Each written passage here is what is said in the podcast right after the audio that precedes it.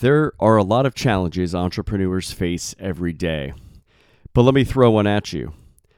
It's March of 2020, and the COVID 19 pandemic has just shut down travel. It's also shut down schools. And two parts of your entrepreneurial effort have now been both affected. Yes, you not only run group tours, you run them for students. Now, let me throw another thing at you. Most of those students and their parents have already paid for the group trips.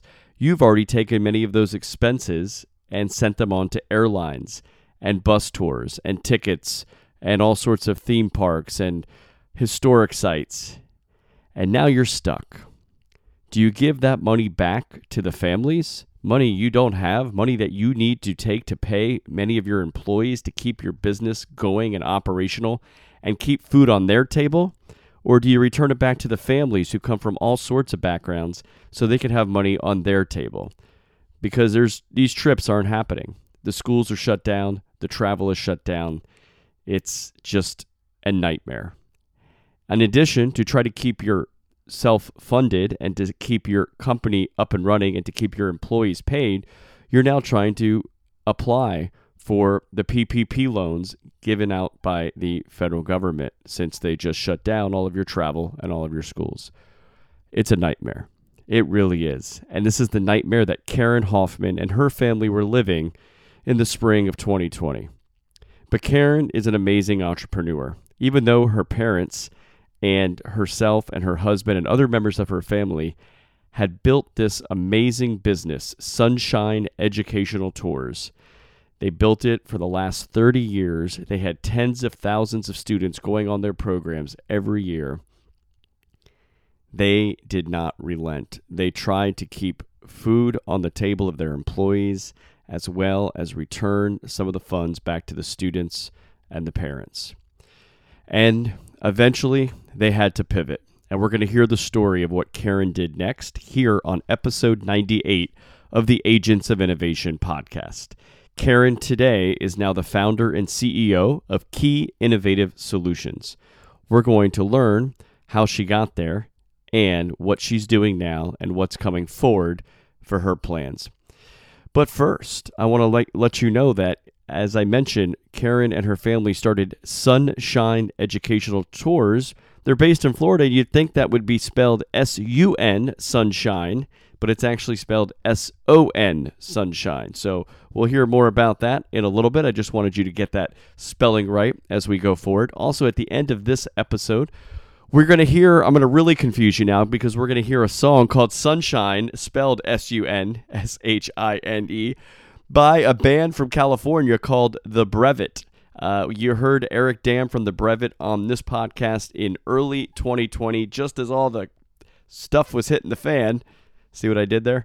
Uh, and so we had uh, Aric on then, and I love The Brevet. They're amazing. They're back on tour now. I'm hoping I can catch them somewhere. They've been all over the country, uh, coming out of Southern California. And, you know, they had an album to release in early 2020 and they've released some singles along the way. Uh, but of course, they had to pivot as well. So, entrepreneurship involves a lot of pivoting. You don't know. Your business could be going great. You could have all the clients lined up, all the contracts lined up, just like Karen Hoffman and her family did with Sonshine Educational Tours. And who the heck could see a pandemic that shuts down both elements of your business, schools and travel? Uh, unbelievable. So you got to pivot and uh, and that's what we're going to hear. We're going to hear about a lot of pivoting uh, going on and how you do that, and how you just continue to have that upbeat, positive entrepreneurial mindset. You're going to succeed no matter what. There's a lot of opportunities still out there in the world, despite the fact that you know a crazy pandemic took many of them away. And for those of you who are new here, my name is Francisco Gonzalez, and I am the host of the Agents of Innovation podcast. As I mentioned, we are on episode 98. I've been doing this for over six years, and today I am also the founder and CEO of Fearless Journeys. It is a community for aspiring and ascending entrepreneurs as well as travel enthusiasts, and you can find all the information about that community at fearlessjourneys.org and also visit the Agents of Innovation uh, website at agentsofinnovation.org. Uh, I also want to say thank you so much to my friend Dan Lesniak and his wife Carrie Scholl. Uh, Dan is a sponsor uh, of the Fearless Journeys community. Uh, which the Agents of Innovation podcast is a part of. Uh, the Fearless Journeys community is a community I have now built uh, to help you connect with all these amazing entrepreneurs that I've had on this podcast and many others as well, as well as others in the community of Fearless Journeys that join. We have monthly group coaching sessions. We have a book of the month club where I send out book club summaries every week, help you keep pace with the books we're reading. We've read some amazing ones this year, like The Alchemist and Atomic Habits and Start with Why. Uh, we're currently reading Give Smart, how uh, you know you can be a better uh, philanthropist. And coming up soon, we'll be uh, reading a, a, book by Scott Adams called Win Bigly.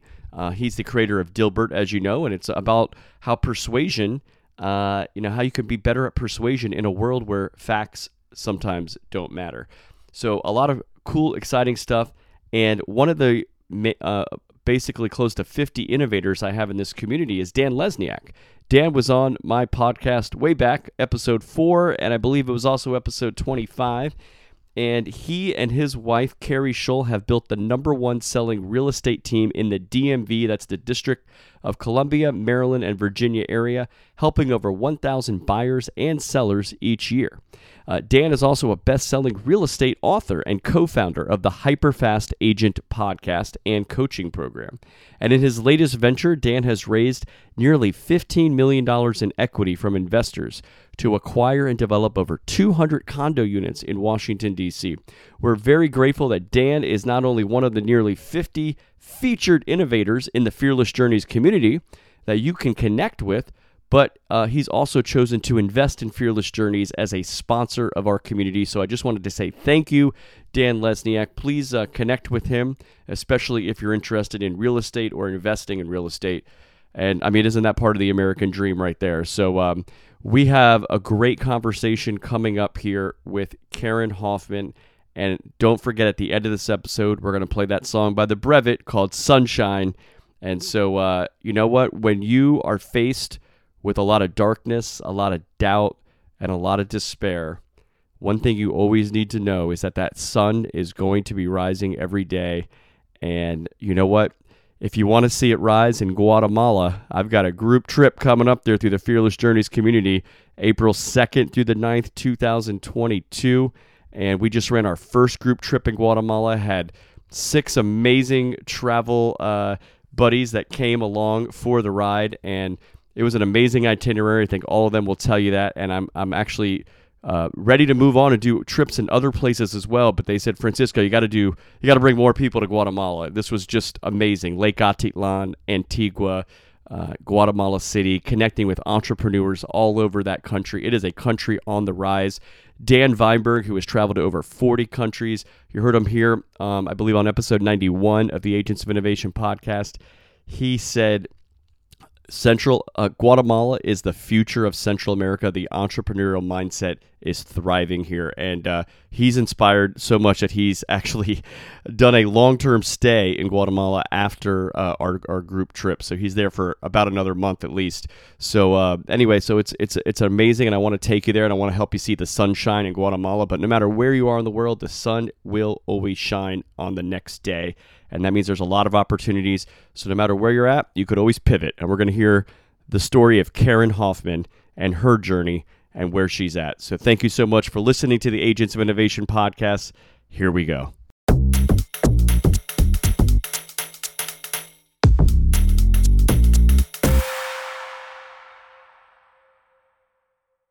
Okay, well, I want to welcome my friend Karen Hoffman to episode 98 of the Agents of Innovation podcast. Karen is the founder and CEO of Key Innovative Solutions.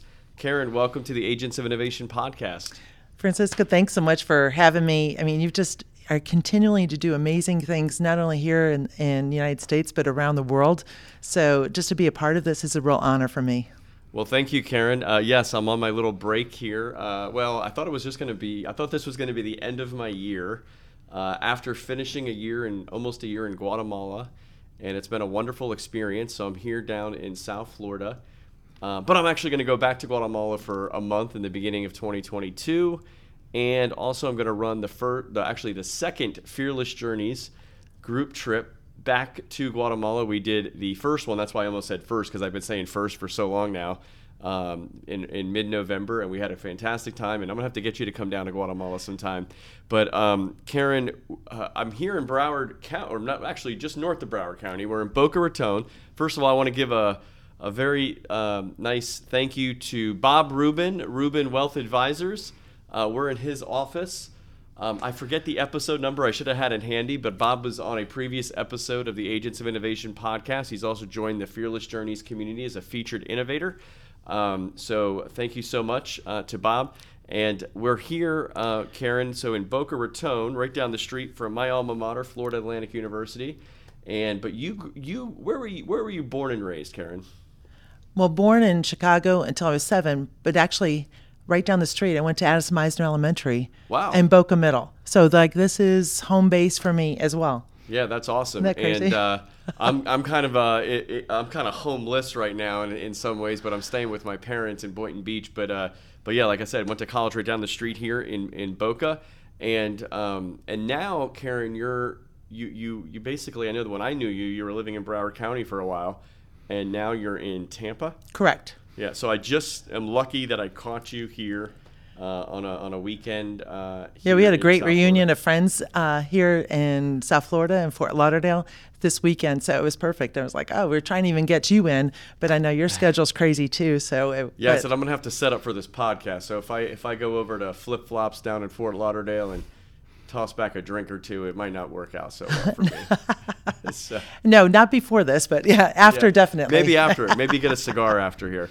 Um, well, um, Karen, uh, you know, so you're the founder and CEO of Key Innovative Solutions, but let's go back to the beginning of Karen Hoffman's journey. Uh, other than going to Boca Middle and all these places, uh, what was your first job in life, and and uh, what did you learn from it? And maybe there's something that still impacts you today from it. Oh, a great question. My first job, cashier at Publix, a great Florida-based uh, grocery store. And so as a cashier, you went in there, and it. Um, I worked probably. By, I was during high school, so I was 16 when I was working there. Uh, I loved it for a period of time, but you know what I loved is that you know you're just connecting with each one of these customers with their stuff so you just try to make a connection with them and i think that's probably what is carried through from that is connecting with each person uh, just a little bit about make a little brief conversation because that made it a big difference for me but i know it probably enhanced them as well but, that was a, a great time i would, I would say Yeah, no, you get that's that's great. I mean, uh, that's a great jo- type of job where you get to meet a lot of people uh, all the time, deal with lots of personalities. I'm sure. Um, lucky you're not working there during the t- pandemic times, but uh, yeah, yeah no but uh, obviously, uh, shout out to Publix, my my favorite, the best supermarket in the world. I tell people as far as Guatemala that Publix is the best. Well, not only is it a great starter in a like a first job experience like it was for me, but I can tell you countless of people that have fantastic careers within Publix as well. Yeah. So, I mean, they treat their people right. I mean, it's always a first class, no matter where you go, that's consistent, that the store is solid, run right, it's organized well. So, you know, it just, it's, uh, it was a great experience, a good way to start, but I like that um, professionalism. It's, it's hard to beat. In fact, I heard someone just yesterday, it was so funny. They're like, um, they, one of the things that's a little tough on them to travel is to go, they find out that Publix is not everywhere and they miss their Publix. Yeah. How often do you hear that? Ah, gosh, it's probably about ten or twelve years ago now. I was in, uh, I was sort of on the outskirts of Nashville, Tennessee, and I saw Publix, and I said, "Oh my gosh, they're making their way north." I think they just might have opened one in Virginia. Anyway, Karen, we're gonna keep uh, moving forward here uh, with your journey. Uh, what was your educational background? Uh, did you go to college? What What did you study? A few things actually. So my first uh, my first degree was in physical therapy. So I really enjoyed that. Worked in physical therapy for about uh, ten years, physical therapist assistant. Uh, got my degree when I was 19 and just you know hit the road with that. Then I went, I went back and finished my degree in human resource management and biblical studies, Trinity International University, and just wanted to make sure that I had that uh, completed. So uh, there wasn't any obstacle, but I wanted it for myself. Yeah. So uh, that and that's based out of Deerfield, Illinois, but they had a campus in Miami, so I enjoyed doing that. Oh, very nice. Okay, so uh, I know you know there's probably a lot of things I can ask you about where you got started, but I know one of the the last roles that I remember you in before you're doing this was uh, with Sonshine Educational Tours, and that's Sonshine S O N S H I N E Sonshine Educational Tours. First of all, I want to hear about why is it that and not with an you. Uh, but but but tell me uh, how that was this a family company? Um, what I think it's a student travel uh, type of company. Can you give me a background about that and then and then everything uh, that you were involved with? Yeah. Well, it's a it's a, actually a fantastic story because uh, my mom had always been in travel, so she you know travel agent. Uh, then my dad managed a law firm in Miami. When I was a teenager, right after Boca Middle, uh, they both felt called to go into the mission field. So we went to Mexico City as Oh. a family, and we lived in a children's home with the Salvation Army. What, how old were you then? 12, 13, 14. Wow, in Mexico City. That's right. I forget. I forget this about your story, but it's very very key. yeah, it's uh, it was actually a phenomenal experience as well because it really changed who I was uh, from that standpoint. Because you really have to be independent a little bit, you know. Um, uh, how would I say? But specifically with my role within the, children's home as well, because I I had to wash all of our family's clothes by hand. And then I would also go to the market and get our food. I would take care of our family. I would cook all their meals Wow. because my parents were working like crazy, taking care of 100 kids. So it's it really changed the trajectory. It's like not like I had chores. Like this is essential. You do this. But besides that, then I would um, go to the American school, uh, and that was a, a fantastic experience. Also because for um, what I came from going there, it's like going to college they had that kind of respect level for the students and the teachers slash professors but you you know there's a lot more responsibility so it was not like you're going in there being herded but uh, really fantastic uh, rapport within the classroom but then i get on the bus come back and then now to help take care of the little kids take care of our homes it was um, being a student almost being an adult so it was very formative so when we came back to the states it took me a little while to get used to life as an American teenager again. Um, my Those mom, lazy American teenagers. it was it was crazy, you know. It was like, and it just took me a little while to um, reconnect. I got involved in it as a, a teenager in Youth for Christ and uh, campus life, and so I would I went to a Bible study there, and then would go to the meetings, and then we would go on missions trips. Well, then my Spanish was very helpful on the missions trips. ah. So Are you, so? Re, were you and are you fluent in Spanish? I can be better. well, we all can. I mean, I've been in Guatemala almost all year, and I can be a lot better. Yes. It's like the more you know, the more you realize you don't know. Yeah. Does that make sense? So I sound be- fantastic with somebody that doesn't know as much as, right? Yeah, that's the way I am. If, if when I meet somebody in Guatemala that doesn't know any English, my Spanish comes pouring out because it's like you're forced Correct. to have to communicate. So you're you find the words in your head and they, you know they're not perfect, but you're communicating and they're trying their best to communicate with you. And they're so thrilled that you know what you know. yeah, yeah, So, and then uh, where I uh, have found it to be a little bit of an impediment is because I was a teenager when I was learning it. So there's cer- certain aspects of vocabulary I have not developed, like um, in the adult world, business, for example. You know, so I can get along uh, for conversational, fantastic. Uh, just about four years ago, we went to Peru. Phenomenal, so much fun, and uh, so that was great.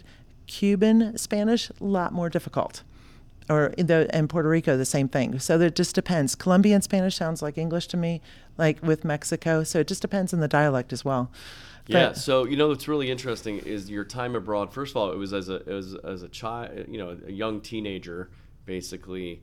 But you know, one thing I have found with a lot of entrepreneurs is, first of all, one of the most important characteristics of an entrepreneur is thinking outside the box, expanding your horizons. You know, uh, the world isn't just your neighborhood; it isn't just your city. It's a, it's a lot bigger place, and so getting out of that box and exploring it. And a lot of entrepreneurs have actually spent time traveling, whether it's across the country or abroad and things like that. So I think there's there's a key component there, and I think it's really great you got to do that while you were young, and also that you had those job. I mean, so you talked about Publix at 16, but Karen, really, your first job was before Publix.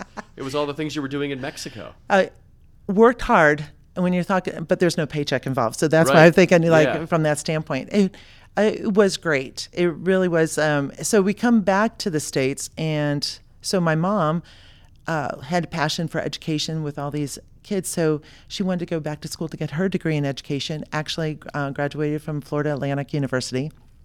Your mom or My mom. wow, Yeah, got her degree in education from that. While she's getting her degree, of course, there's conversations that are taking place while you're studying. Like, so what are you doing now while you're here? And with uh, it's like, oh, I'm a travel agent. So there was someone that was getting their degree also in education said, listen, our school's going on a field trip to St. Augustine. Why don't you put together a proposal?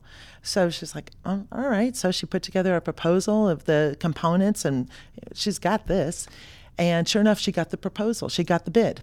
And so it started with one school. So then um, she continued that. It was like a perfect blend of bringing education and travel together. And so the f- company continued to form and build. And then I came in, uh, my husband was a minister, and we had a church in Arkansas. We came back from Arkansas.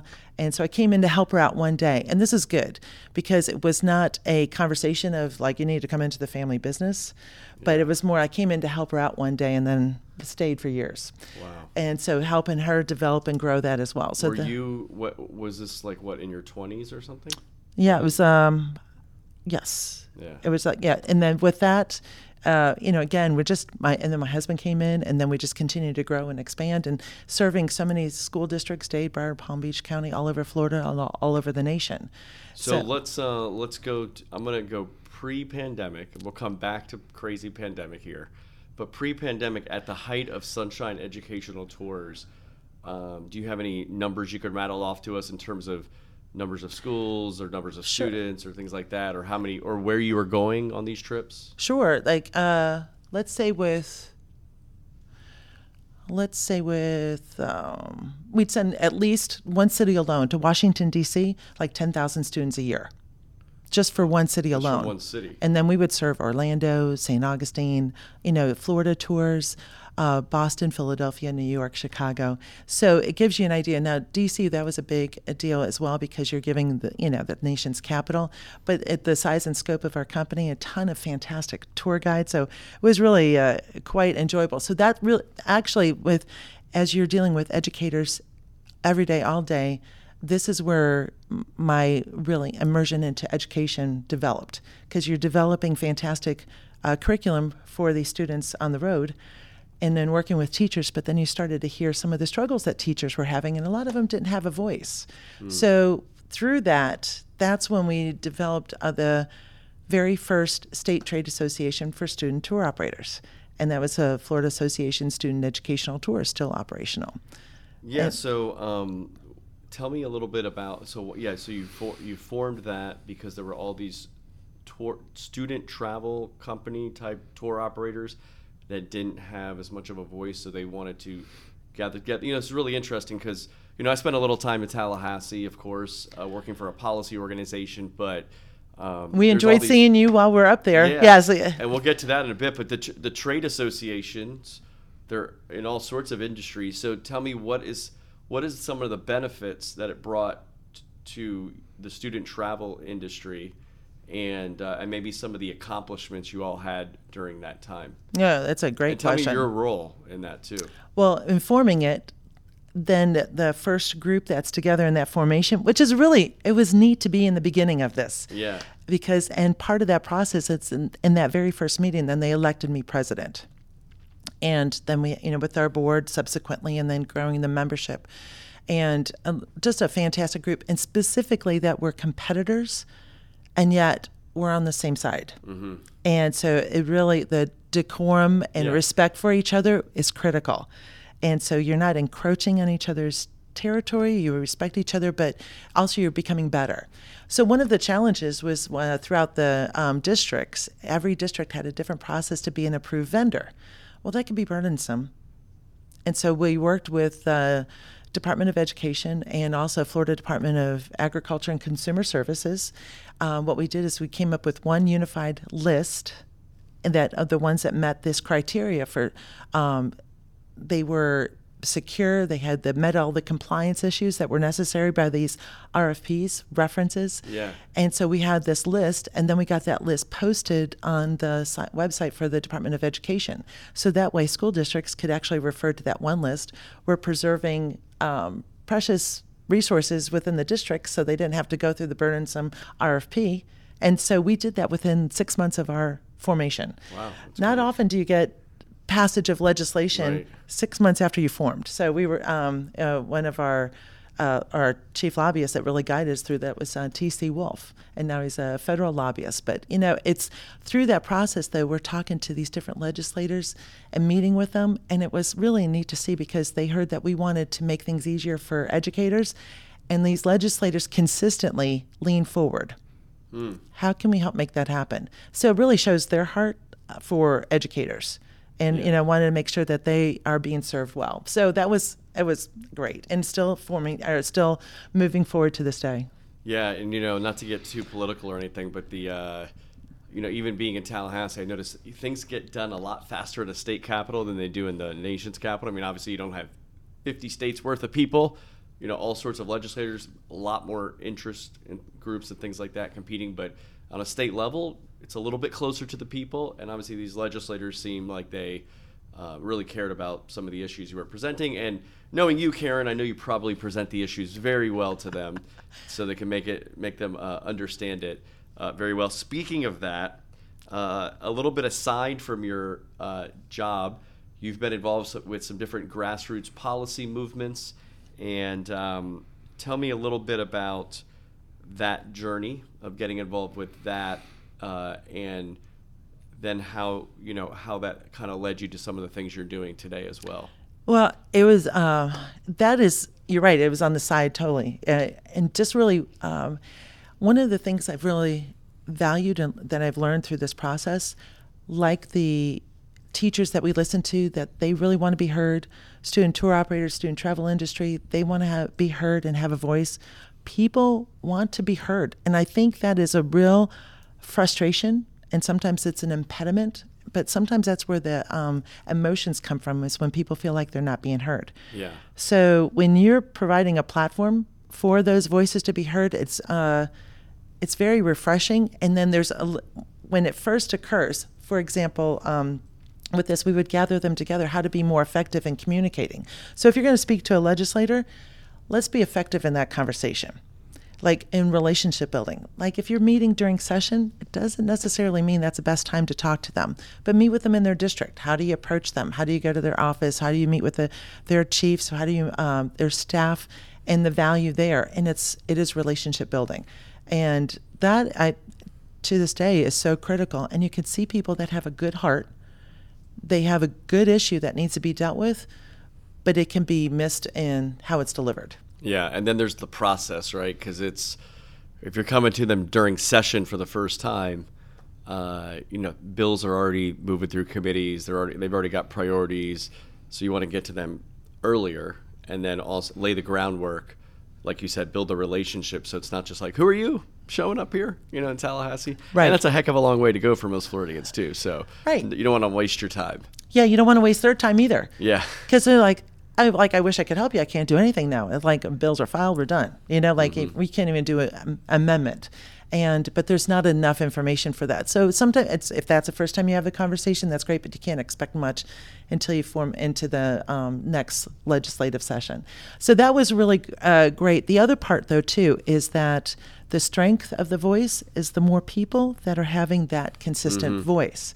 So it's coalition building. How do you um, build a surround sound? And it was uh, it's really neat to see the the effectiveness of that, and when it's an enjoyable conversation. Yeah. Um, and so the, we've really moved uh, quite a bit going through that process with grassroots um, advocacy, and then uh, moving forward. So taking those talents was important in the um, when we formed our state trade association, because then we we're hearing frustration from educators again, because they don't have a, a, platform for that voice. So we had um, one of the key champions, uh, uh, Senator Rene Garcia. He, after we got the passage of that legislation in the first six months, he reached out to us and goes, "Listen, you're in conversation with educators, correct?" And we're like, "Yep, that's you got it. That's." Uh, he goes, at that point, he was on the education committee, and this says a lot about someone. He wasn't even the chair of the education committee he was on it and he goes, You know, we're only hearing from angry grandparents and testing companies. And it was like, but no educators because they're teaching. They cannot mm. get up mm. to Tallahassee. So he asked if we would actually put together a task force to provide an opportunity for him to have direct um, dialogue, him and then other, uh, for him and then other legislators, superintendents, school board members, career tech education directors, uh, education uh, or educators on. It was awesome. So we uh, first uh, task force that we had, everybody's trying to um, they dip their toe in the water. Okay, we're going to go to this task force. Is this going to be a meeting about a meeting? Yeah. Or what's going to uh, be uh, coming out of this?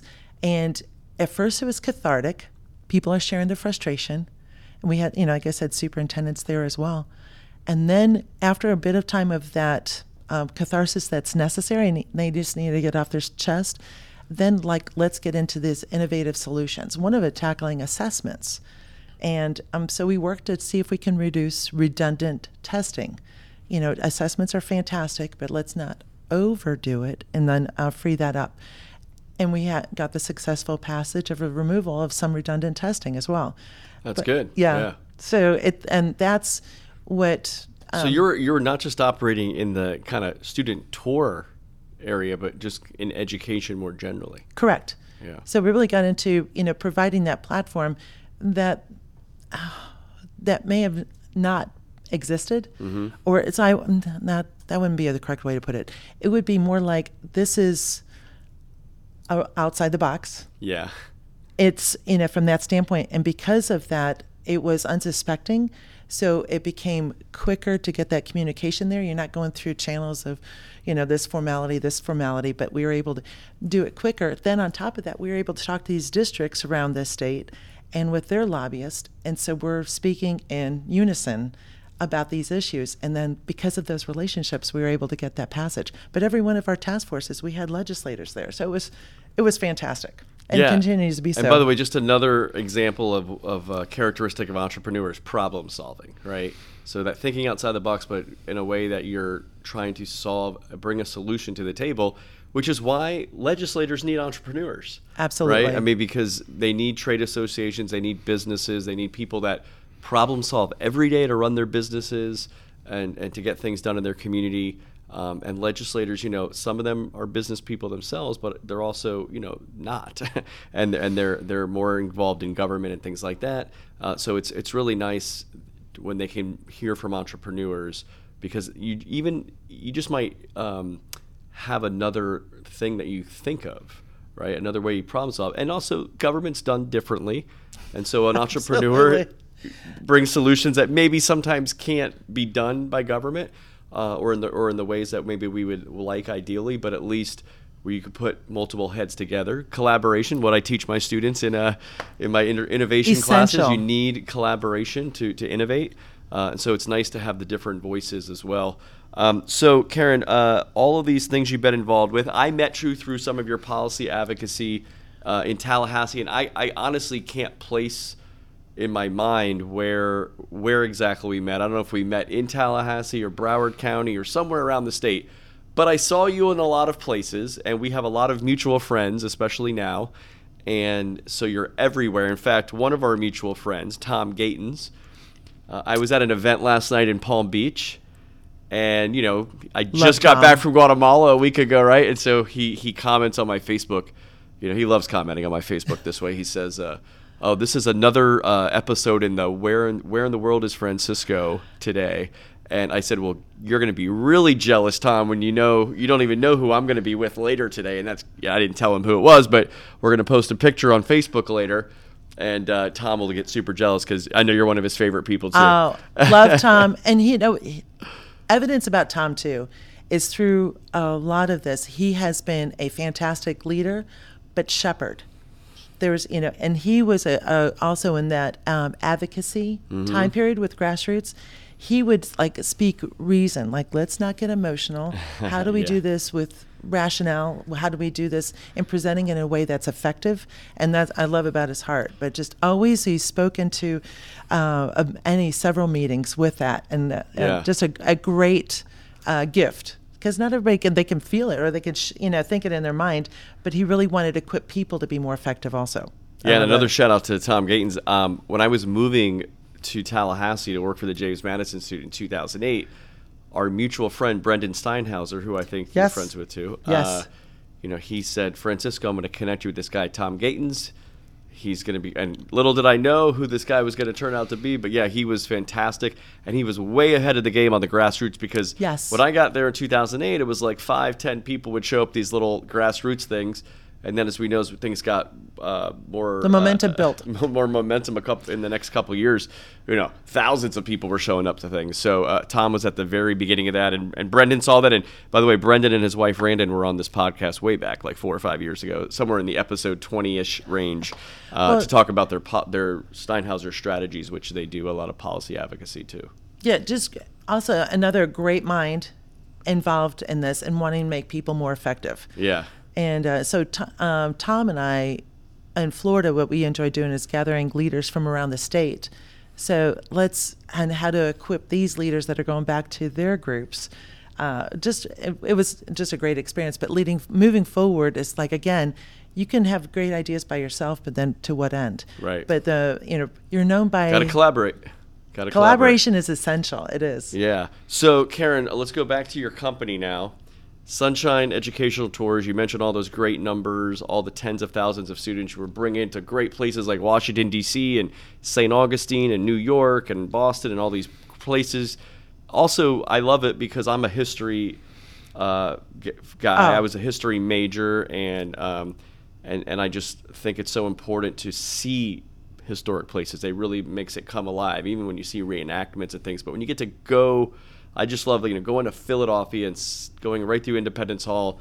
Like this is where the Declaration of Independence was signed. This is where they gathered. This is where they could have been hung if you know if they got caught, right? So, um, but this is where it happened, and and it, I just always feel like I want to be in those places, right? Um, just like probably you and I mean we've both been to Machu Picchu, right? Just to be there and be like, first of all, it's an amazingly awesome looking place, but just to see to know that the history that was there. But Well, be very good. Like let's say this is that iconic picture in Machu Picchu. yeah, right? And you have to go to that one spot. You remember you have to hike up yes, to that yeah. one spot, almost like you had to stand in line, like you're going to go see Mickey. Yeah. Right to get your, you have to go stand for that one picture. And when you take the picture of that iconic view of Machu Picchu, it does not even do justice No. to the magnitude of Machu Picchu, Yeah. right? So, like you could say, oh, like, oh yeah, I've seen the picture. I'm like, no, you really haven't seen it at all. So those experiences, So for my dad, who's definitely going to listen to this episode, I because he's like, why do you want to go all the, all around the world? You know, can't, you just turn on the TV and see? And I said to him one time because I said, Dad, you've been to Rome, you've stood in the Sistine Chapel. Now let me tell you, let me ask you, can you imagine that on TV compared to what it was actually like being in the Sistine Chapel? And he was like, no. So I was like, okay, I think I win the argument. You do. And with uh, I'm an only child of two only children. Now you would think that would be the recipe for being spoiled. Well, clearly I told you about my experiences in Mexico, which was not the definition of a spoiled child. So you go forward and you're like, ah, um, my parents were never uh, about spoiling me, but travel was a big part. But even on traveling, I was even on a trip, I was allowed one souvenir. And in the end of the day, that was wisdom too, because you know how many of those souvenirs I have from my childhood? Zero. But the memories, what do I have? So we, when we t- with these students, that's why we're passionate about the travel. So I liken people as being like a, almost like a board, a pegboard on a slant. Mm-hmm. And every experience that they have is another peg that goes in that pegboard. When you have this pegboard set up with a ton of hooks, any bit of information can hook onto that. You have some place to hold or st- hold that content. But if you don't have those experiences, or if you're sitting on your couch and saying like, "Oh yeah, I know this," it's like a pegboard without any pegs, and so information comes, but it just slides right off. Yeah, is you know. And you know, travel. You know, for for uh, for the other side of the argument, maybe my dad's argument. I'm just gonna throw it out there. You know, um, it's not. It's not. Sometimes it's not easy, right? You got to go through airports, and you got to. You know, there's there's there's I you know people see maybe my photos of posting all these great places that I've gone, but you know, there's a lot of time spent on trains or buses or planes or delayed flights and all you know all sorts of things and that's the thing that i think gets to people when you travel it's such a hassle why not just watch a tv show or something right?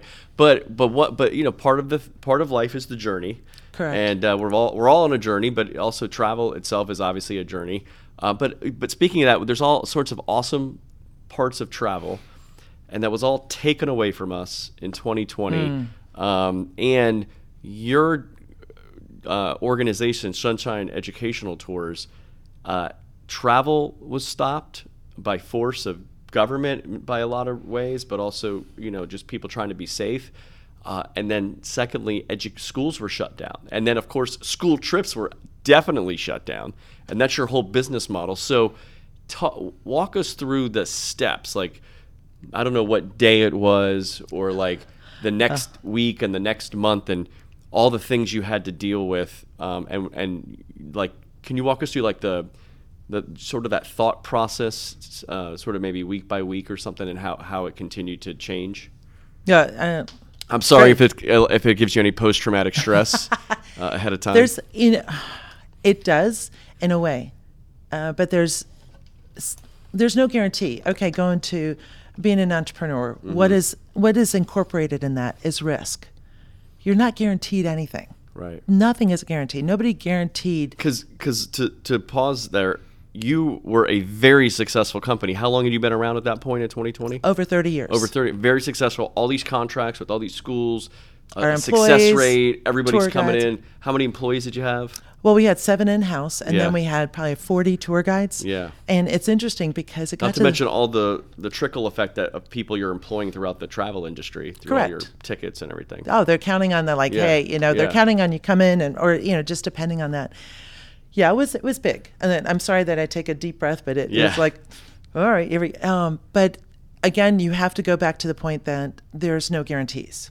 So there, that's kind of what you sign up for, and that's anything. You can have a government job, doesn't mean you're guaranteed to have it. So that's and then what is it? It's going to test your resiliency and uh, of what that's about. But it was interesting. So that first two weeks when everybody was in lockdown, all right, it's going to be two weeks just to slow it down, pump the brakes on COVID. Correct? Yeah. It was all right. We could do two weeks, and then in my mind, at that point, you know, you're um, you're hoping that all right, we could still do the trips that are in May. That would work, right? And it's like if So this, is in March, and you're looking at May. yeah, so we shut down and then we get back and all right. So okay, let's say that any of the trips that go on after spring break we're good. We're gonna be able to handle those. Well, the two weeks did not become two weeks, and then it became very clear soon that they're not going back to school. So then what happened is that this is uh, a crazy business model. Let's keep paying our staff. They can't stay home. We had to bring our staff in as essential because hundreds of thousands of dollars was out to all of our vendors airlines, buses, hotels, restaurants, attractions. So now what we had to do is pay our staff to try to get this money back from the, mm. all of these vendors and speed it up because we needed to get it back to the schools so they could give it back to their parents. Yeah. So the the parents paid the money. had already paid money for trips that they weren't going to be going on. It's it's that's an interest. That's a crazy business. I mean, it's it's a So I'm paying for no money. yeah. Did you have to give that money back? Like, I mean, That's a great question too, because there's um, some tour companies, not a lot, but the and they ended up in the news, in fact, because they would in the contract, in the contracts that everybody has, there's no line that said that they had to give money back because you're under the 30 days or whatever. Yeah. But this is extenuating circumstances. Mm-hmm. We're in a pandemic, and that that's not the parents' fault. It's not the school's fault. It's not our fault. But in the same sense too, it's like do what is right because parents now were they're losing their jobs. They're getting laid off, right? So Right. it's if you don't have a heart you know, to have fun enjoying that money that you're going to keep. So we would go back. Then we got to the point that some of them were real slow. Some of the airlines didn't re- refund money. Oh, we'll give you a credit. Well, they can't eat a credit. Right. So what we did is then we took money from us to get, make sure that 100% of the money that was paid to us by these parents got it. And I am so proud of us for doing that. Not every company did. They do what they choose. But uh, Yeah, well, I think it's a testament to uh, a good business practice that you know, a good ethics that you employ probably goes back to some of your personal foundations, your moral foundations, uh, which I think is so important to bring to business. Just a few episodes back, I had a really great gentleman on, Michael Eisenberg. He's a venture capitalist in uh, Israel. He was born in New York, but moved there 25, 30 years ago. fantastic podcast. Yeah, thank you. Uh, uh, but he had a gr- the, he has a new book out called uh, "Tree of Life and Prosperity: 21st Century Business Principles from the Book of Genesis." It's really cool. Like, uh, I want to read yeah, that. so people should go back and listen to that episode. I think it was episode 96. I think yes. Um, all these things get jumbled in my brain, but because we're on 98 now. Uh, but anyway, um, the yeah but you know one of the biggest things in there is you know talking about ethics in business. And i mean it just goes to show and just economic practices uh, because that's what you know that's in a lot of ways what's missing. It's also why a lot of people who are critics of capitalism uh, they what they're really criticizing is crony capitalism or some kind of uh, other area that they think is capitalism, but actually good solid capitalism. It's it's it's free trade. It's make you know making sure that you're benefiting and I'm benefiting, right? So there's a lot of things. But going back to your example here is that that's also I think a healthy business a practice for your business because if you didn't give that money back, you're you're just like thinking about right now, like, well, we got to survive and we got to get everybody. Well, all of a sudden, in you know a year when travel's back or whenever it's totally back, they're gonna be well, we ain't going with that company because they screwed us over last time, right? So so you're, I think also by practicing good morality and ethics in your business practices, it will be healthier for your business in the long term. May not be this month or next month, and but I think if you're thinking about the future as well, that's that's probably great. Also, let me ask you because I know you and I share very very similar philosophy towards very limited government. We're not for subsidies for the most part. We're not for all these things. But COVID was a very, you know, the government literally forced you to close your business. Um, they cl- they forced travel to stop. They forced edu- schools to shop and so there was uh, opportunities. Tell me how did, did government work for you, and, and, and did you partake in, in help in getting some of those funds that they were? Uh, tell me, I mean that's a crazy process because every I know you were telling me about yes. being up at late at night to get on the system to try to get access. So tell me a little bit oh about yeah, and then like the process. bank would actually keep you from doing it because you had no debt. So we were penalized as a company for delay getting in because we had no debt. so delay getting in. Tell me what were you getting in? The 'Cause t- PPP Yeah, the. PPP. Yeah. So the bank, it was not Small Business Administration, it was the bank that was prohibiting us from applying for a few days because we had no debt.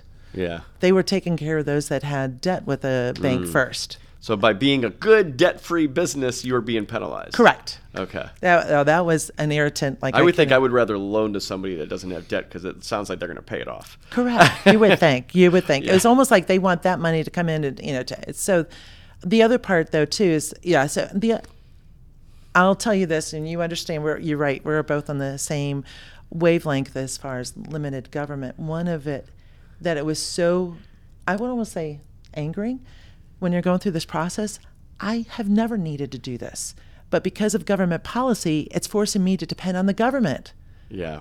that is uh, uh, I mm, that bothered me significantly because I was like, this is not a bad business decision that we made, and so we only went for one of the one PPP, and we're like, you know, we're um, And that was to keep paying your employees. Yeah, and then, but it was only two months, Yeah. and so we still needed to go beyond that, and then you're not sure how long this is going to go, and our employees, some of them had been with us for over 20 years. Wow. So you don't really get to the point saying, you know what, It's been great. Thanks. It was a nice ride. See you later. Bye. Um, so we really held on to them as long as possible uh, from that standpoint to do the right thing. And then on top of that, then we even gave them severance.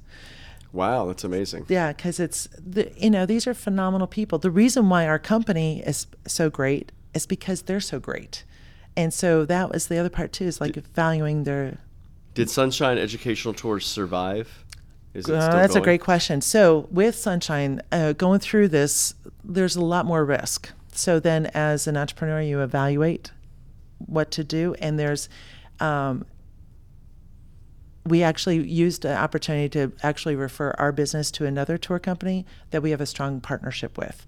And then it gave the opportunity for me to pivot. And that's what we did as a family. And so, you know, my mom retired and as a family company. So there was, it's almost like it, it provided a platform for us to move forward to the next level of what we needed to do in education and industry. So right now, if someone was looking up Sonshine Educational Tours, you're more just uh, saying, "Hey, we are not doing this anymore. We're referring it Correct. to this business." Correct. Do you do you think it'll ever come back? Now, the student travel industry is, and that's why I'm still involved in Facet. Okay. And it's growing, and no, and so there's a um, like a sigh of relief. Um, but there's always something on the horizon that sometimes makes them wonder, like, uh, but they have that flexibility. So it's it's um, it's gain momentum. People are booking trips. Students are going on trips. They're you know enjoying it, which actually is is so imperative. It is so necessary too, because how many students that would never have the experience to travel if it weren't for these field trips? Yeah, You, exactly. you see that. So again, going back to the pegboard illustration, these students uh, are now having still have no opportunities for the experiences to actually hold on to information.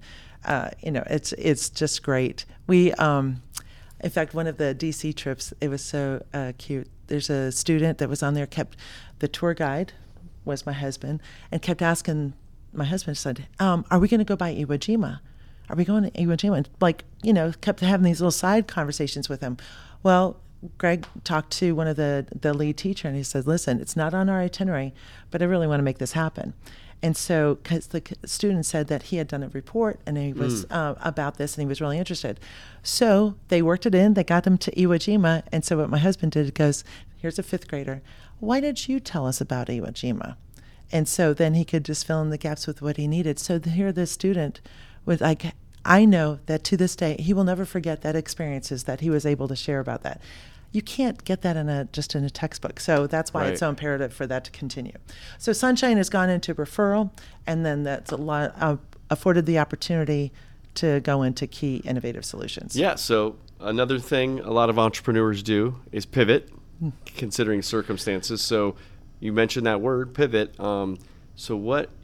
Tell us the steps uh, that you took to do what you're doing now, and and give us the broad scope of everything going on with Karen Hoffman, 2021. Yeah, that's right. Right. This is oh, it's.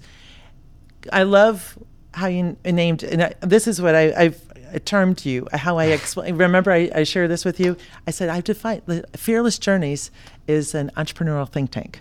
Oh yes. It's like you. What you've done is you've you've really created a fantastic think tank, uh, you know, with entrepreneurs. So I really appreciate. that. I like that you dubbed it that because I don't always use that term, but sometimes I do now because of you, because you Mm. said that. And um, we have about 50 um, featured innovators in the community, and you know they're doing their own job. Bob Rubin, right? Rubin Wealth Advisors, right? But I just ask all the featured innovators to do one thing for me each year, and that's mostly to run a group coaching session for people who pay into the community that are members. Um, and then also we have a book of the month club. So we're reading different books. We've read The Alchemist and Start with Why and Atomic Habits. A lot of great books so far. And then I have and you a are featured- a fantastic reader too. Thank That- you. That's and so uh, we have a, a featured innovator come on every month onto a virtual live event on Zoom uh, to lead us through that conversation. And every week I'm putting out book club, like book summaries for each book. Um, and so, yes, one of the things, you know, I've noticed in a lot of interviews I've had, a lot of times spontaneously, is people mention books, right? I was uh, I was just telling uh, someone yesterday. I had Madison Cawthorn on um, a year ago, and in the middle of the interview, he's talking about his life story. You know, recovering from a wheelchair accident, becoming paralyzed, all these things, and he's like, but he's also wanting to get into business and entrepreneurship. Well, he read a book called Success is Not an Accident, right? He guy literally got into an accident. But anyway, but he just like off the top of his head mentioned a book. And this seems to happen. So I started thinking, you know, maybe this community, I like to read. I think reading is very formative. I like to travel. I think travel is very formative. I like to talk to entrepreneurs. So maybe we'll have books, travel, and entrepreneurs, right? So, but I think that, um, you know, so all these people like Bob Rubin, for example, I mean, he's got his own job, right? He, this is not a job for him. I'm not even paying him to do this. I just said, I just, I will feature you as an innovator if you can do one thing for me. But also, Bob goes above and beyond. Actually, he financially supports the community too, which is awesome. But we're sitting in his office right now because I was like, hey, I'm in Boca and I need an office. I need, no, I don't need an office, but I need a place to do a podcast. You can use my office here. It's Sunday afternoon. Here's my card. Go use the office, right? So that's really great, but um, that he's doing that. But he's also um, getting on some of those Zoom calls, even the ones he's not um, being the featured innovator and that maybe one that he just wants to get on and listen to other people because I also think there's a lot of collaboration that can happen. But anyway, I think all those things you're right in a way that uh, it can be an entrepreneurial think tank.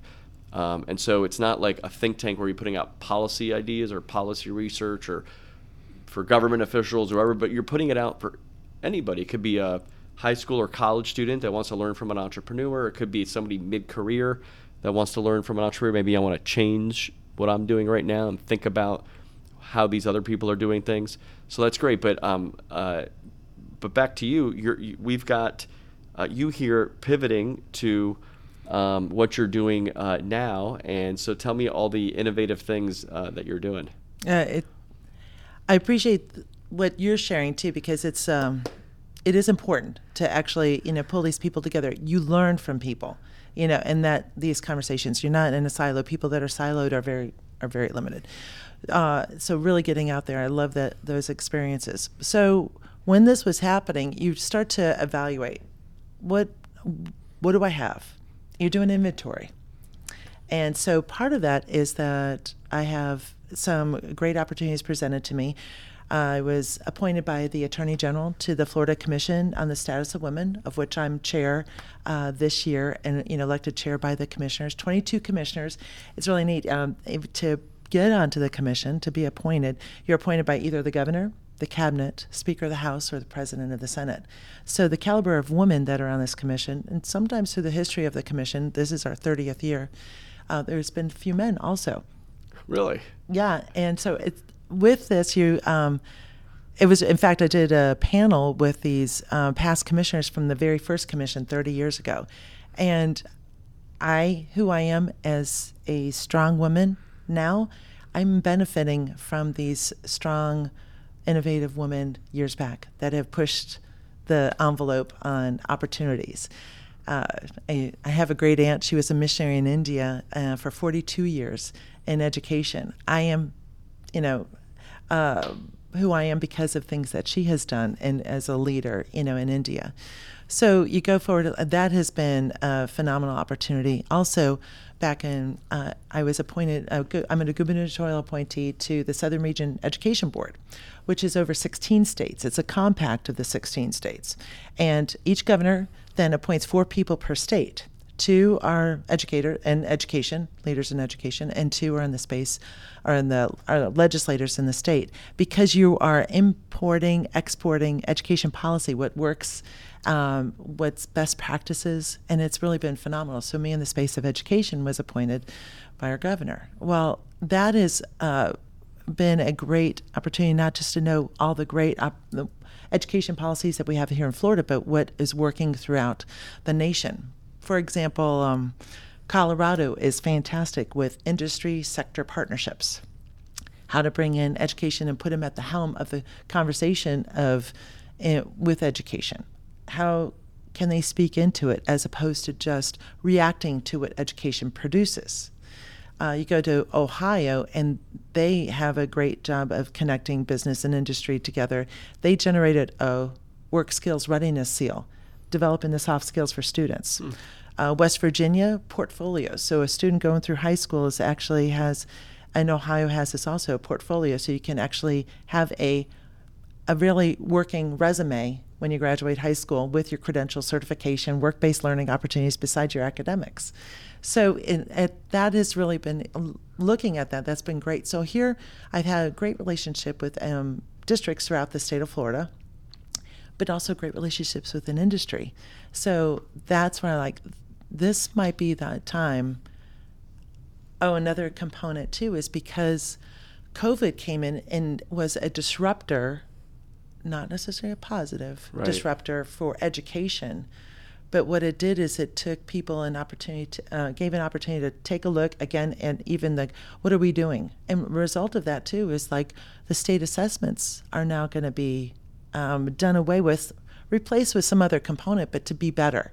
So everybody in the nation took a pause in assessments. So it gave all states to say, all right, how can we do this better? Which means now there's an opportunity to speak into it. So that's where we came into Key Innovative Solutions to connect industry and education. So there is a, a viable sense of communication based on the needs.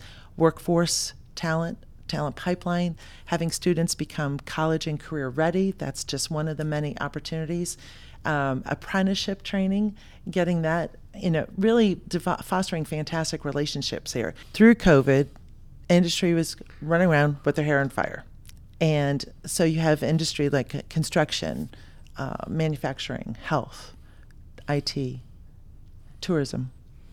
All of they they are trying to survive, but the same sense they know what these needs are, um, and they want to connect with education, but then they're trying to hold on for dear life here, and it's almost became prohibitive. So, meanwhile, education also had their hair on fire during this whole COVID experience. So, everybody's kind of like retracted and trying to survive.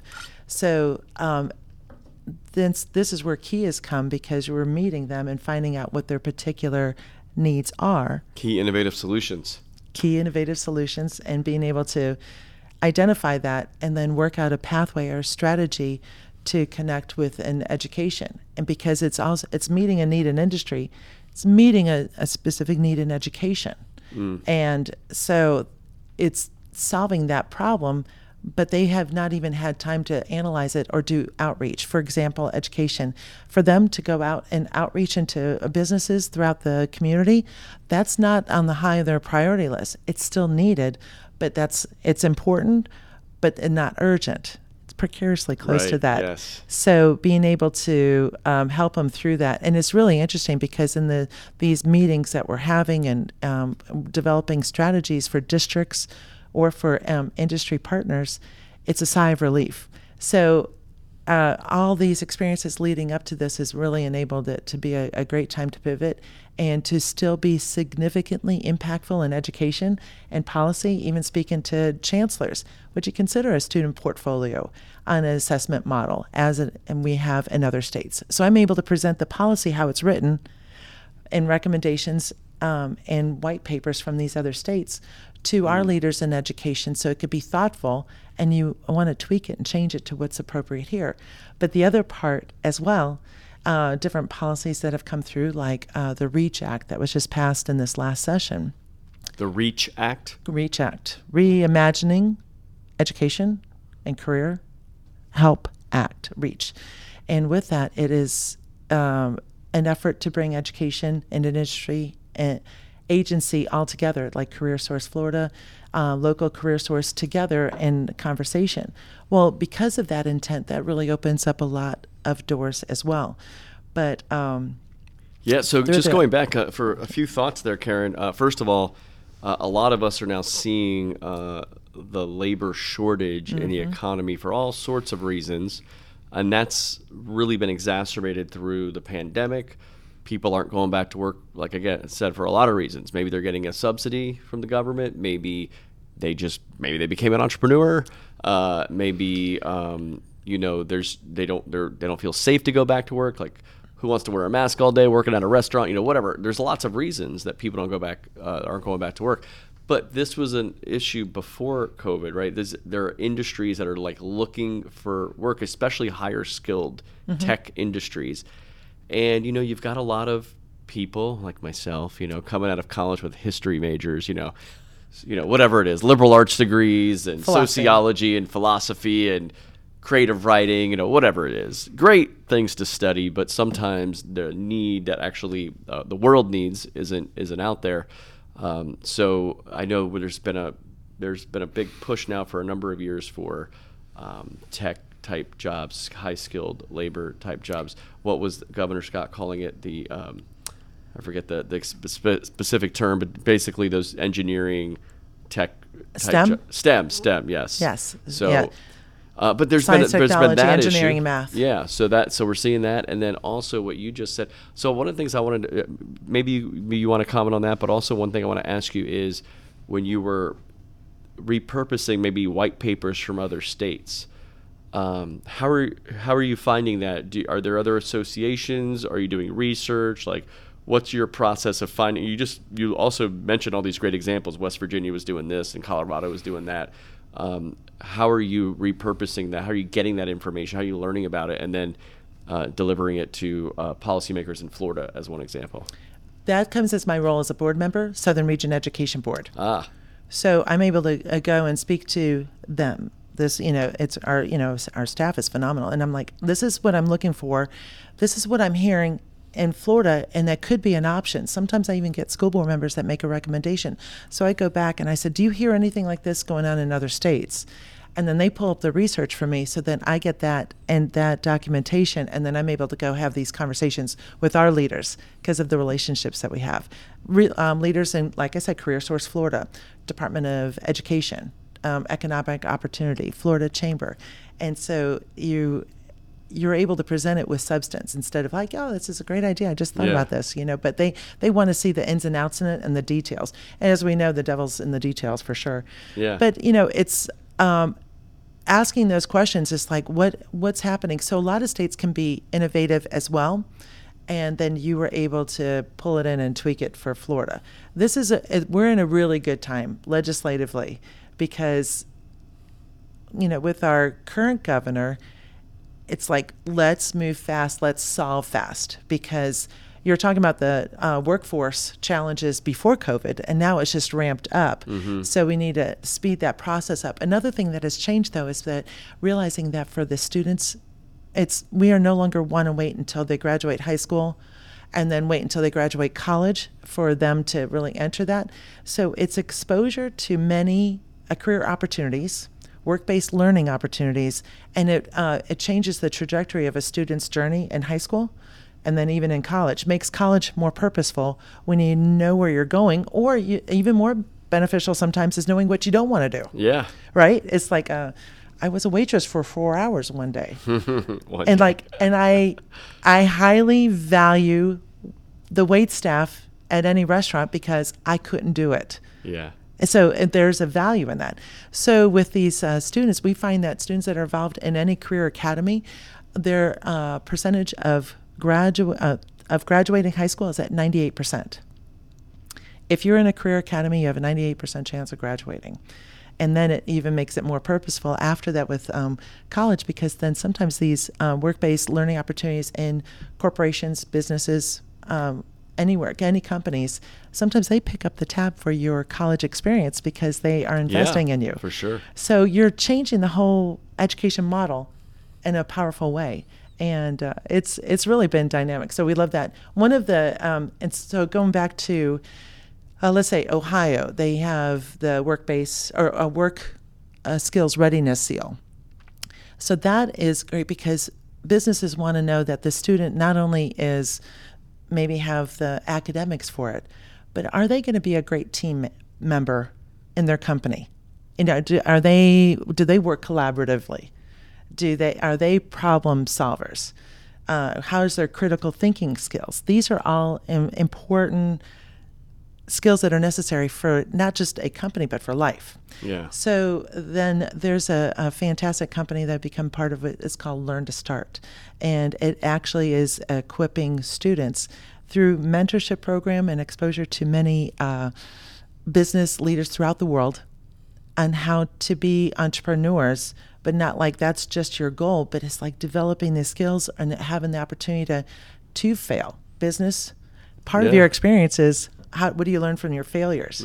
So uh, you're, you, know, you could do that in middle school, with high school, into college.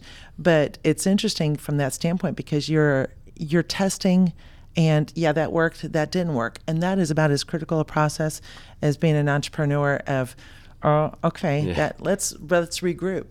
Uh, Well, one thing I liked what you said earlier, you know, just sh- sh- getting the ideas from other states and sharing. Again, uh, anyone who's been my student in my class knows I use a book by Matt Ridley called How Innovation Works, and uh, and and also listening to this podcast. One of the things, you, one of the big things with innovation is trial and error. It's also one of the big things in entrepreneurship, right? Trial and error. But what's great is when other states have already tried something, Yes. you can figure out what they did right, what they did wrong, apply. It's not going to maybe apply the same way in your state or your, your local area as it did somewhere else, but at least you've got some lessons learned. So you've you've seen some of the trial and error process uh, of the things. So that that's great. The other thing I thought interesting with your story is here you are. You just mentioned trying to get students in the workforce when they're in high school, when they're in college, before they're finished with their degrees, so they can learn through some of that experience. Like you said, maybe something they don't want to do, or maybe skills that they're developing for a next job. But what's interesting is you're an agent of innovation, Karin, because you you you're you actually were doing that in like middle school uh, in Mexico, right? So like you were lear- you were learning through these experiences uh, abroad, traveling, but actually doing work there. Uh, maybe it wasn't a paid job, maybe it was some some kind of obligation with your family and everything, but it was still an, a work ethic that was being built. So I think you're a great example. You're like the prime person to be in this position as the CEO and founder of uh, Key Innovative Solutions, and also on the board you're serving on.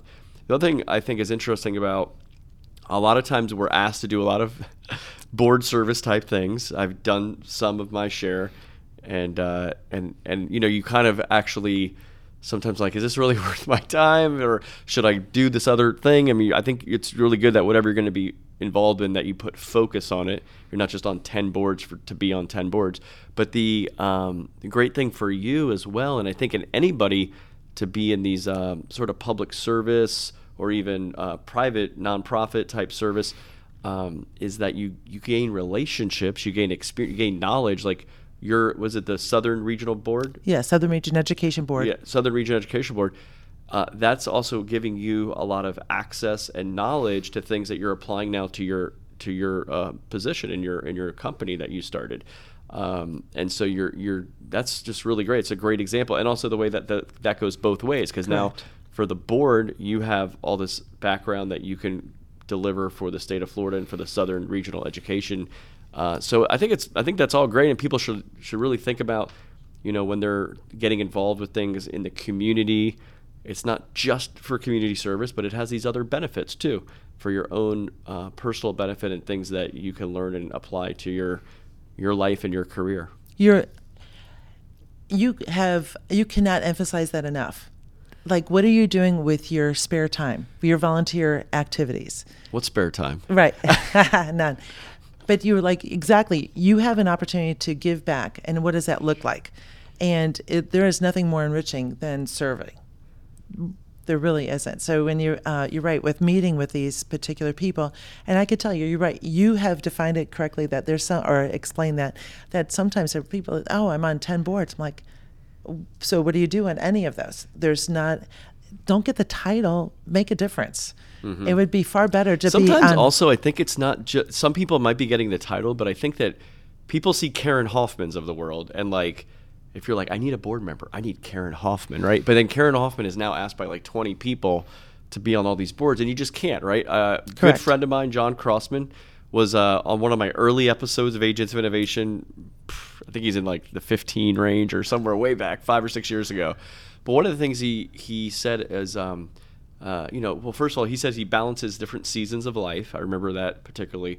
Um, different times of life, he focuses on different things, but also like uh, he just doesn't have. He's got to say no to so many. You you have to be able to say no to a lot of things so that you can put your focus on the things that you are involved with. So I think that's key too.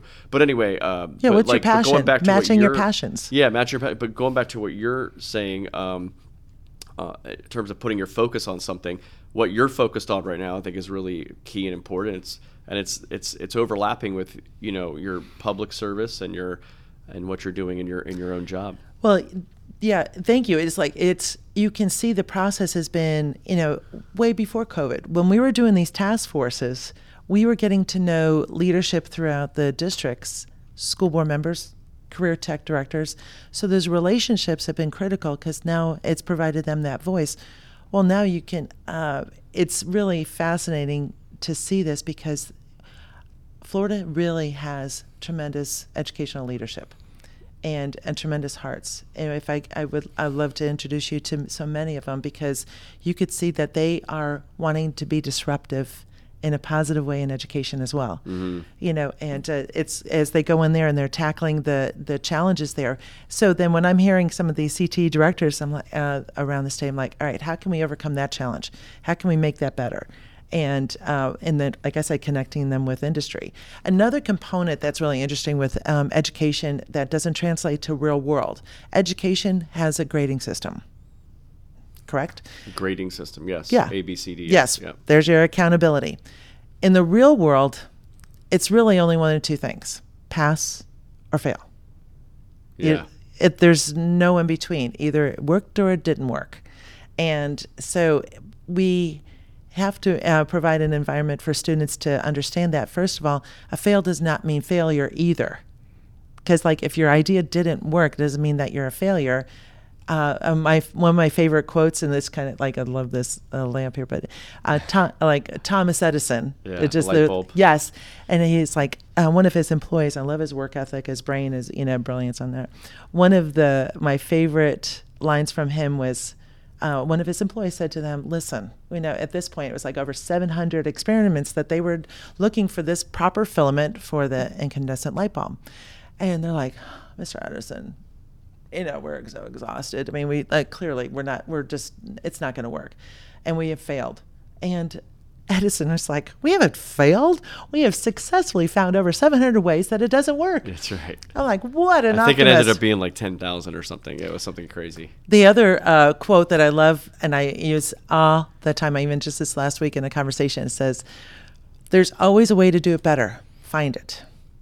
Like, do not be settled, uh, don't mm-hmm. settle for status quo don't you know like continue to make it better. So that's a, a great well good example we're sitting in bob rubin's office and he had a great event the other night at the cigar lounge and it was it was a company hosted event and it was it was really i mean it was amazing. And i had he inv- led me to invite a few friends there and i mean we were just blown away by just the, how cool no pun intended great, at a cigar lounge lounge sorry blown yeah. away. No yeah yeah. It was it was so cool. And bob called me the next day Oh, I texted him and I said that was that was an amazing event. I've been to a lot of events. Like I was like that was an amazing night.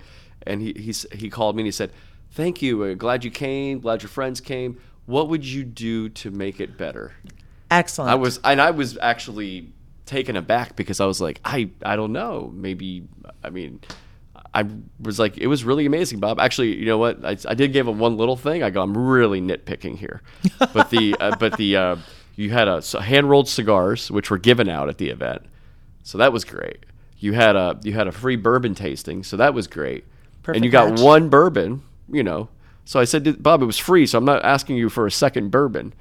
But uh, but when the when the woman came around and said the the free bourbon was gone, I said, oh well, let me just order one myself. I'll buy it. Well, we're out of that bottle, the one that was the featured bourbon for mm. the night. So I said, if I was you or the bourbon company that provided that, I would just have more back there that we could buy because now we've tasted it and we might like it. So is that like like did like the event was amazing. Like that was such a nitpicky thing to say, but he made me go and sit and ask and how many people came maybe 50 people came to the event if he asked half those people you know what was one thing i'm sure he gets a lot of great feedback you know and feedback again another great thing helps with entrepreneurship and innovation um, that you can you need that feedback from people. So Karin, well, real quick before you go on with that, it's interesting you say that about him because he's a phenomenal community leader, yeah. business leader, and yet he is continually looking for ways to be better. But it's interesting that how impactful that was to you. because he's asking, you know, you're being heard by him individually. What would you do to make it better? Yeah. So you're never going to forget that. And Yeah. so that is just as important as him asking the question is your Well, he's also teaching me yes. as as a leader Yeah. or so, as an entrepreneur to also ask that question. Yes. Right, and the things I do to be better. Um, so, Karin, just a, we're, we've had a, a amazing conversation here. The conversations with you are always amazing. Now people actually get to listen to my conversation with you. Um, but the so you, we've gone through a lot of things, but I wanted to ask you something. Um, you, you, you mentioned it briefly in the conversation. If anybody picked it up, you, you said something about mentorship. Uh, why is mentorship important, and what role do you see mentors uh, playing uh, that have been playing in your life and maybe the life of others, um, and, and you know in your life and your career? But but why is mentorship important? Uh, I, I, mentorship is a fantastic relationship that should be we should be actively participating in. So we are being mentored at the same time that we are mentoring, and you know full well as an educator, you know at a university, that the person the person in that room that is learning the most is you, Mm, that's true. right? Yeah. it's like they they are learning and you love that part of it but you really are learning when you're teaching you, you have to immerse yourself in this um, like none other. So as impactful of it so in your mentorship relationship how much are you pulling out of that? So we can't get into the mindset that is like well I, I, I'm, I'm mentoring so it's going to take away from me. It only enhances us. The other part though too is who who is leading and then you're asking them i really want to pick your brain.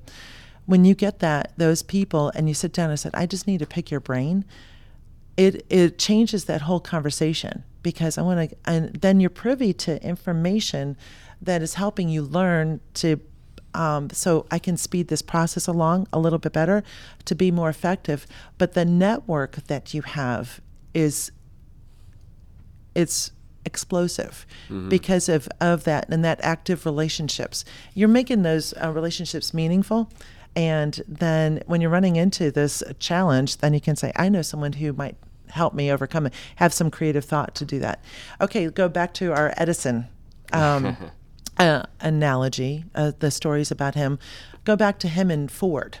If you go over to Florida, Henry Ford. Yes, Yeah. Henry they Ford. right Thank next you. to each other, right? They did by choice. Well, I don't know if you know this too. Like I'm a little bit of student history, like you are. Is um, Edison ended up there in Fort Myers because he saw the bamboo trees and he was thinking that the bamboo might be that filament that he could use. Oh, interesting. So he does that. Well, earlier on, um, Henry Ford was thinking that Thomas Edison was going to kind of take off and run on a particular uh, deal with a car, and he so almost intimidated Henry Ford. So then, when they finally had a conversation, Henry Ford is younger than Thomas Edison. Um, Thomas Edison says, "Oh, I'm just messing around with that. You do that." And it really began. interesting. It began that mentorship relationship to the point that Henry Ford wanted to spend more time. That's why they lived next to each other, because Henry Ford couldn't get enough of Thomas Edison. Yeah. And that, um, and then it was also part of Flagler and Firestone as well. So that that group, that mindset, the um, one of my favorite pictures is a black and white of Edison and Ford sitting in their suits on the stoop of the house, you know, and and they look like little boys because they're just enjoying the conversation. But can you imagine being in a room listening to these innovators? So that's the benefit that we get. We, you know, Ford enhanced Edison's relationship, uh, and enhanced Edison, Edison enhanced Ford, and you know so on. So that's where the mentorship is critical. We need to Yeah. be be purposeful, deliberate. And and you know, uh, I think I know your answer based on what you, the example you just gave. But I was going to ask: Does mentorship ever end? Is there ever a point where you've been so successful you don't need a mentor? Mm, no, no, No. Uh, do you get to the point where you feel like you know everything? right? We were talking about our Spanish earlier, right? And you was like, "How fluent is your Spanish?" I'm like, "Oh, it could be better." yeah, yeah. like the more you know, the more you realize you don't know. Mm-hmm. So, and that is, uh, I think, uh what's really uh attractive too is that humility, because then you become a willing to receive information to make me better. And we're like, oh, I want you come. You came away from that cigar event, and you're like, ah, to have access to these minds and to listen to this, right? Yeah. It, it just made you better after that event. So that's what we can do. You're right. We never stop uh, learning, but giving but being involved in both ends, having a mentor always, and then always mentoring. And it's, Yeah. it's sometimes that mentorship could be just one meeting. Sometimes it could be years. So it just being open to that yeah, always. listening to others. Yeah, you know, that's honestly going back to that's what we're trying to do in the Fearless Journeys community too, right? Provide have these role models be mentors in a lot of ways, and it could be in a one-time session, but it could be that people meet through these sessions and they collaborate a little more, and they they maybe they they hire someone or you know whatever it is that or they or they just form some friendships. And so hopefully that will do be good, and we'll also hopefully have some more in-person events and group trips and things like that. You know, you just made me think like I should go scout out this uh, Thomas Edison and Henry Ford home, and I don't know, maybe one day we'll do a Fearless Journeys trip to uh, Southwest Florida and and go go hang out at their homes and maybe smoke some cigars if they let us. It's a it's a great backdrop. I mean, like I love the stories, you know. But Yeah. again, I even I learned from them. I didn't know them clearly. Right. Well, you know that's the That the great thing about reading. I Yes. love right is because like you can. I mean, I'm actually in the middle of. I've been reading this book. I feel like half the year because it's long, and I just kind of put it down and pick it up. But Mark Twain's book, *The Innocents Abroad*, which is one of his few nonfiction books, but it was a, a book about his journey on this steamship in the late 1860s. Think about it, like a few years after the Civil War ends. A bunch of wealthy elite type Americans go across the ocean on a steamship and they travel through Europe and then they eventually get to the Holy Land. And I'm still where they're like in Italy or something. But Mark Twain is hilarious. And Oh. also, speaking of cigars, my mom's going to hate this podcast because she doesn't like that I smoke cigars, but I keep saying this.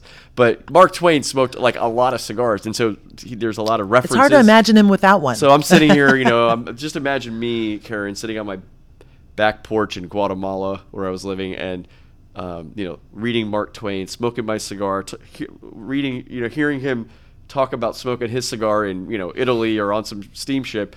But it's funny, you have that like, this guy, this was like 160 years ago. And I feel like I was like there with him, you know, like you, there's a way that you can kind of, in a, through a book, um, connect with people. And also, uh, that was a trip he took, right? But also, um, just the like if you read a biography or even an autobiography by somebody booker t washington i read his like one of his autobiography books up from slavery and it's like you just you tap into all that knowledge and you actually feel like you were there in some way or you you can relate to the situation. By the way another great book gone with the wind it's a fiction but it, there's no book I think that makes you feel like you were like in like the 1850s, 1860s, uh, and beyond that um, than uh, than Gone with Better the Wind because like it just really captured the era, right? So even through a fiction work like that, so I think that that's a way that we can learn from people in the past is through books, and that's why I think books are so um, so transformative as well. But anyway, Karin. Um, yeah, this has been really fantastic. Uh, any any parting words other than all the amazing advice you've already given to our audience? Any parting words about entrepreneurship, innovation, things maybe you want to mention? How can um, you know what are what you're doing? How can people learn more? Where can they go? Uh, feel free to leave us with any parting thoughts. Francisco, thanks for this opportunity. I always enjoy our conversations, and like we, and like we always have to go. Yeah. You know, it's like I don't want to go, but I have to, but I don't want to, and I love that because I also come away from my conversations uh, with you better because of ideas, and you challenge uh, in a great way. So that's um, uh, an important part of the component for us. Like in my website, it's Key Innovates. Key innovates. Yeah, Key Innovates because we're innovating now. It's not like Yeah. we're thinking about. it. Let's talk about I it. like now. the key too because it's like you got to turn. You got you're the key to the to starting the car. we're or something. unlocking crazy Yeah. solutions, you know, to make it possible, and it's really been fantastic. I have to tell you too, and I travel a lot, all consistently too. You know that we're, Oh, we're yeah. we love our travel. But anytime anybody says, oh, "So, so what do you do?" and I explain it, people lean in. They're like, "That is so needed," and I love the fact that when you're trying to, you know, just share like, "What do I do?" that is purposeful and impactful, and that people so, like, just almost like breathe a sigh of relief, like, "I want to be a part of that," like, or I know someone that you need to talk to. Uh, it's just, it's really been neat. So the um, people love the fact that there is a solution. They're over complaining they want something to happen positively. So and specifically with students people around you know they are concerned about our students and they want them to do well. So they could see this. Um, and we were speaking to someone this week in their in their mind, um, they were listening to our conversation about this opportunity with this entrepreneurial program, but they're listening to the um, through the uh, mindset of what their own child's going through, adult child, and have they had these experiences, how that would have changed Yeah. their frustration level now. So having that, um, I would say, get out and experience, um, immerse yourself, talk to people, get into that. But we know if, if there's a way that we can help any industry with some creative solutions and um, really tapping into students um, before they graduate high school or college, then we're all about that.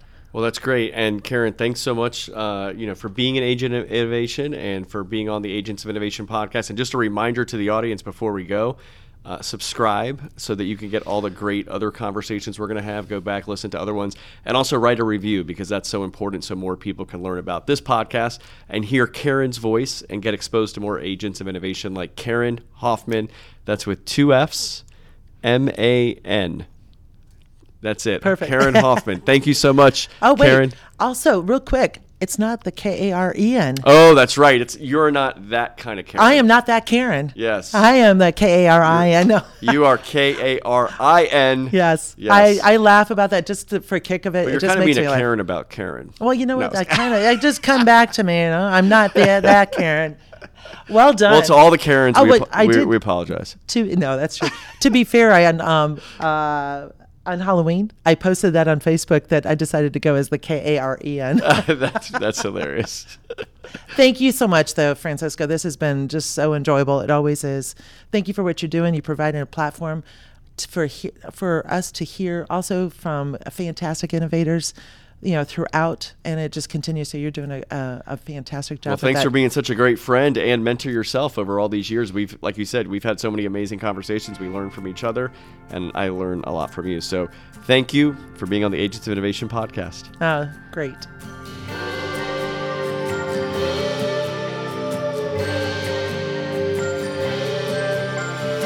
I can hardly wait for the day when all the worries in my head fade away. But every time I turn on my television, someone's always giving me bad vibrations. Maybe if I close my eyes, I only see the powder blue, blue skies, and everything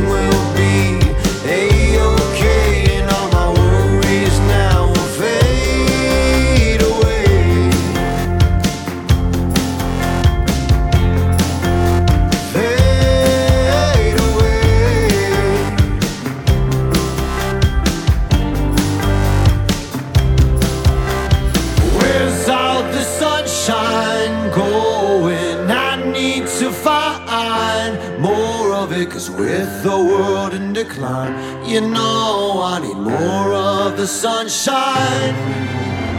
Where's all the sunshine going? I need to find more of it. Cause with the world in decline, you know I need more of the sunshine.